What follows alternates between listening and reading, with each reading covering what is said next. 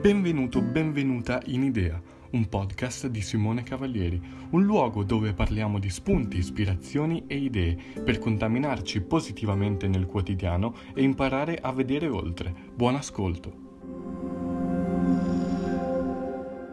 Ma come ci influenza la pressione e come possiamo usarla per migliorare la nostra performance per poter dare il meglio? Ognuno di noi ha una propria definizione di essere, tra virgolette, sotto pressione. Per alcuni si tratta di compiere una presentazione al lavoro, per altri di mandare avanti la propria attività nella quotidianità. Ma per quanto possano variare i modi con cui questa si verifica, gli effetti si possono definire comuni. Appunto ansia, sudore, sensazione di blocco, ma anche molte altre. Essa colpisce tutti e in particolare va a inibire quella che è la nostra capacità di ragionare e prendere decisioni in quel determinato momento. Infatti non è essere sotto pressione in sé il problema, ma le conseguenze che questo va a provocare. Quello che ognuno di noi percepisce come pericolo varia da persona a persona ed è proprio questa percezione che genera in noi tensione, non l'evento stesso. Questa tensione in particolare si viene a formare quando dobbiamo gestire delle situazioni che si trovano al di fuori della nostra zona di comfort. Questo stato è per lo più generato dalla paura del fallimento. Per riuscire a dare il meglio in queste situazioni diventa fondamentale riuscire a concentrarsi sull'obiettivo da raggiungere, bloccando ogni pensiero distruttivo che cerca di prendere posizione nella nostra mente. Se riusciamo a controllare quell'aumento di adrenalina che si verifica nel nostro corpo, allora possiamo addirittura migliorare la nostra performance e osservare quella tensione come un motore che ci dà una marcia in più.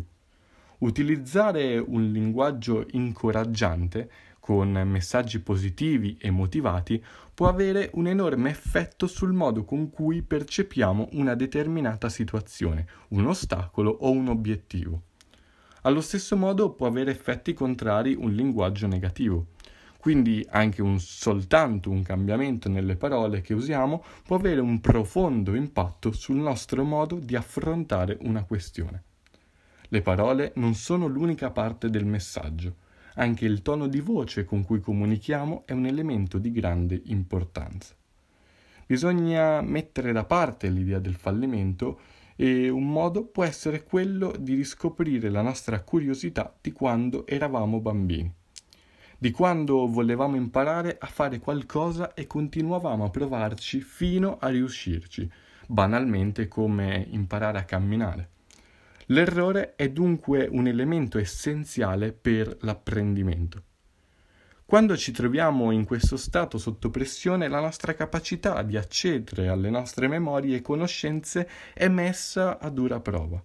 Quindi più è complesso l'obiettivo, maggiori sono le probabilità che qualcosa andrà storto. In molte situazioni questo si verifica con una sorta di blackout, un vero e proprio blocco mentale.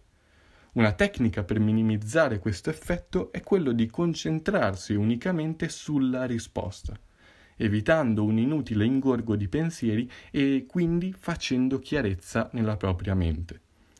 Le situazioni che andiamo ad affrontare la maggior parte delle volte contengono almeno una parte di imprevedibilità.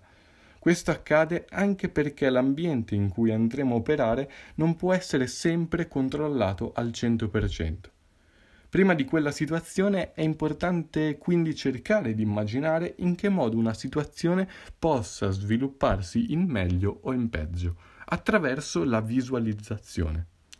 Anche la postura fisica influenza in un certo modo il risultato di una situazione stressante. Quando bisogna performare sotto pressione è determinante concentrarsi sul processo e non sul risultato. Mettendo quindi insieme tutti questi concetti, conoscenze e comportamenti, possiamo imparare a pensare correttamente sotto pressione, prendendo decisioni e raggiungendo i nostri obiettivi, tenendo sotto controllo i momenti di maggiore tensione, ma anche il modo che abbiamo di reagire, poiché essi sono elementi costanti nella nostra vita.